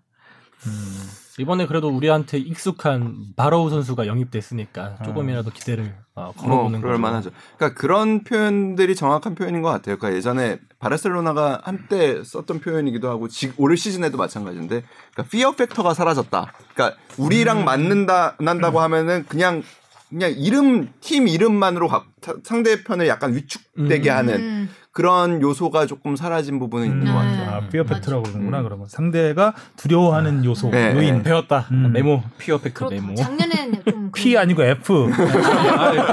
딱 뜯겨버렸네. 어? 알겠습니다. 자 그리고 이제 손흥민 선수 얘기 좀 해보죠. 예. 아, 오늘 새벽에 울버햄튼이 2대 0으로 승리를 거두면서 다시 토트넘은 7위로 내려갔고 울버햄튼이 6위입니다. 음. 일단 현재로서는 6위까지 유로파 리그를 갈 그쵸. 수가 있죠. 음, 네. 어. 이제 마지막 한 경기 남았는데 그나마 다행이라고 해야 되나? 울버햄튼의 마지막 상대가 첼시입니다. 오. 어, 급한 팀이죠 첼시도. 네, 첼시도 챔피언스리그 티켓을 확보는 못했기 때문에 일찍이겠다. 이런 유력하긴 하지만 끝까지 최선을 다해야 되는 상황. 내일 새벽에 지금 리버풀하고 있는데 만약에 첼시가 리버풀을 이기고 어찌어찌해서 첼시가 확정이 되는 상황이 되면 아. 마지막 경기를 널널하게 하면 안 되는데 음. 어쨌든 첼시가 아무튼 키를 주고 있어요. 네, 키를 쥐고 있죠. 우리 무버 아, 물론 토트넘은 당연히 이제 크리스탈 팰리스 오늘 울버햄튼한테 2대 0으로 진 크리스탈 팰리스와 마지막 경기인데 아, 토트넘은 무조건 이겨야 되는 것이고 음. 어, 일단 첼시가 아, 마지막 경기에서 울버햄 울보를 만들어주면 이제 웃음보가 터지는 거죠. 토트넘은. 어떻게 될라나? 음, 일단 어쨌든 손흥민 선수 지난 한 주 동안 두 경기가 있었는데 뭐 아주 강렬한 활약을 음. 보여줬어요. 네. 두 경기 연속골을 넣었고 또 골을 넣은 것 같았는데 자책골로 자책골로 내- 네. 변경이 됐죠. 네. 잘 쳤어요, 굉장히. 그거 네, 맞지 않아도 들어갈 수 있는 각이었던 것 같은데. 근데 그 보면은 저도 좀 요건 뭐 그 경기 기록원이 어떻게 판단을 하냐에 따라 다르긴 한데 음. 맞지 않았어도 골이 되면은 자칫 그 맞고 굴절이 됐다 하더라도 그냥 골로 인정을 그렇죠. 하거든요. 네. 그 너무 일찍 맞았어. 그래서 맞아요. 이게 공의 궤적이, 궤적이- 뭔가 감기는 느낌이 났었으면은 그렇죠. 너무 일찍 맞는 바람에 이 궤적을 사실 출발 궤적으로만 보면은 골문을 벗어나거든요. 음. 근데 손흥민 선수의 그 지점에서의 슈팅은 전부 감아차는 거잖아요. 그렇죠. 그렇기 때문에 아, 좀 아쉬운 부분이 좀 있죠. 네, 충분히 있어요. 골이 될수 음. 있는데. 그래도 뭐 팀으로서 보면은 토트넘은 확실하게 그 이번에 투톱을 내세우면서 계속해서 좀 해답을 음. 어느 정도 찾은 거 아닌가. 해리케인하고 손흥민이 네, 선발 동반에서 시너지를 발휘하니까 아 역습 좋잖아요. 음. 네. 아 저는 어. 케인 이번 선수 원더골도 있었지만 진짜 그 패스 주는 타이밍이 너무 기가 막힌 것 같아요. 음. 딱이 역시 케인인가? 어, 줄때 좋아갖고 이번에 손흥민 선수도 그 해리케인이 자책골을 진짜 너무 좋아졌어요, 때, 해리케인이. 예, 뭔가 음. 동기부여 음. 확 됐나. 모우라 선수도 자기 오른쪽에서 수비 되게 가담 열심히 해주고 있고 음. 뭐. 어, 이대로만 가면 마지막 경기 이기면서 유로파라도 갈 수 있으면 참 좋을 텐데. 뽕 작가가 만약에 레비 회장인데 우리가 만약에 유로파를 못 나가요. 그러면은 케인을 케인... 과 손흥민 둘 중에 한 명을 정리해야 돼요. 누굴 정리합니까? 어 어렵다 이 질문 예리한. 저는 뭐가? 레비 저는 그래도 레비를 자국민 정, 레비를 정리하겠습니다. 소니를 정리하지 않을까요? 그래도 케인이라는 워낙 그 프랜차이즈 스타가 있기 때문에 대표팀의 주장. 예, 프랜차이즈 스타가 있기 때문에 정답을. 얘기해봐요. 정답. 정답이 아니 그냥 궁금해서. 아 그래? 전 둘중 아, 이번에 둘 중에 한 명은 정리될 것 같아서 그렇게 말씀하시는 아니 거예요? 유로파 리그를 못 나가는데 두 해리 케인은 선수를- 지금 무조건 무조건은 네. 아닌데 굉장히 떠나고 싶다라는 그쵸. 걸 이제 어필을 했고 네. 손흥민 선수는 지금 아직 가만히 있는 상태고 몸값은 해리케인이 더 많이 받을 거고 음, 음. 선배 말하면 만약 둘 중에 한 명을 정리해야 된다. 우린 유로파도 못 나갔다. 어떻게 음. 합니까? 예리한 질문인데. 어 예리해. 이렇게 예리했나? 어, 푹 찔리는 느낌이야. 아, 뭐라 답해도 답이 아니기 때문에. 근데 뭐 사실 굉장히 많은 감정이입을 해봐야 되겠죠. 네. 왜냐하면 난 한국 사람이기 때문에. 그렇죠. 어, 그러니까 바깥에서 봤을 때는 해리케인을 정리하는 게 낫지 않을까라는 음. 생각이 드는데 또 그 입장으로 또 잉글랜드 안으로 내가 들어간다면 어떤 여러 가지를 감안해야 되겠죠. 뭐 팀 인기도 감안을 해야 음. 되겠고 뭐 팬들의 반응 뭐 여러 가지 감안했을 때는 어, 글쎄요. 저는 케인을 정리하는 게 맞는 것 같아요. 음. 예. 저도 일단 그 객관적으로는 예. 일단 더 많은 돈을 받을 수 있고요. 음. 그러니까 그리고 손흥민 선수는 지금 당장 이정류 이상의 가치를 해놓는 부분들이 되게 있거든요. 또 물론 뭐 케인도 마찬가지지만 일단 셔츠 세일즈 같은 것도 제일 많고요. 음. 토트넘에서 케인보다 더 많이 팔려요. 그런 부분들을 그리고 인기. 그러니까 구단 내에서 이렇게 유소년 이번에도 결국 사관왕하고 그런 것들을 생각하면은 계산기를 좀 두드려 보면 그리고 해리케인이 약간 미운 털이 좀 박혔어요 지금. 음, 음. 음, 괜히 떠나고 싶다 막. 아, 티도 어, 냈는데 어. 그럴 거면 음. 만약에 붙잡으려면 돈 더 올려줘야 될 수도 있고. 무리뉴 감독 입장에서 그리고 통제를 하기가 누가 더 수월한가를 생각해봐도 아이고, 그건 뭐 네. 비교할 필요가 없죠. 음. 아무튼 안녕. 유로파 리그를 물론 이제 지금 현재까지 6인데 FA컵이 남아 있습니다. 음. FA컵에서 FA 첼시가 우승을 첼시가 하면 우승을 하면 7위까지 갈 수 있고 오. 만약에 거기서 아스날이 우승을 하면 이제 6인데 지금 유로파 리그가 남아 있잖아요. 유로파 리그에서 또 맨유나 맨- 울버햄튼이 우승을, 우승을 하면 하면 7위까지 가는 거죠. 네. 그러니까 기회는 있습니다. 오, 경우의 수. 아, 램파드 감독님 응원해야 되겠네. 음. 그래서 어쨌든 뭐 첼시가 뭐 잘 풀어줄 거라고 생각을 하고 음. 손흥민 선수가 지금 막 올라 있는데 시즌이 딱 끝난다고 하니 아쉽네요. 근데 또 바로 시작이잖아요. 좀 있으면. 아, 그저께 시작한 것 같은데 끝나고 또 다시 시작. 어. 네. 하여간 좀 길었던 시즌입니다. 네. 길었던 한 시즌이었는데 손흥민 입장에서는 굉장히 음, 운도 좀 따랐죠 사실. 그 다쳐 그쵸, 다쳐서 참. 시즌을 맞아요. 마감할 뻔하다가 그래서 제일 재밌는 표현이 이게 다 한 시즌에 벌어진 일이다 해가지고 아, 그 팬들이 진짜. 이렇게 정장해 놓은 게 있어요. 맞아요. 그올 시즌 초부터 처음에 뭐그 처음으로 뭐 퇴장 당하고 첼시한테 어. 발길질 해가지고 뭐 아, 퇴장 맞아, 당하고 그랬네. 그런 다음에 고메스한테 그거 해가지고 어, 다리 또 부상. 뭐 포체티노 감독님 사라져 사과하고 있고. 그런 다음에 포체티노 날라가더니 갑자기 무리뉴 와 있고 아이고. 그 다음에 또 뭐 그 80m 단독 드리블 해가지고 골. 넣고 다치고 네, 다, 그 다음에 뭐 팔 부러지고 부러지고. 코로나 오고 군대 갔다. 오고 아, 이게 한 시즌이야. 이게 한 시즌이야 다. 아, 유니 한, 한평생 갔다 고 아마존은 웃고 있을 거예요, 진짜. 이거를 다또아 담았을 거 그거 아니에요. 안 나왔나 아직? 야, 이제 나온다고. 나오죠. 나온다고. 어, 토트넘 다큐멘터리. 어 근데 뭔가 되게 많았다 사건 진짜. 사고가. 음. 이게 다 한 시즌에 벌어진 일이다. 아 축구 이야기 점점 많아져서 참 좋긴 한데 일단 마무리가 잘 됐으면 좋겠고요. 네. 그리고 K리그도 이제 심판 오심이 좀 사라졌으면 좋겠고요. 매주 있는 음. 게임. K리그도 뭐 갈수록 재밌어지고. 자 오늘 이야기는 여기까지 하면 될 것 같습니다. 네. 다음 네. 주에 뵙겠습니다. 다음 수고하셨습니다. 또 만나요. 다음 주에 만나요.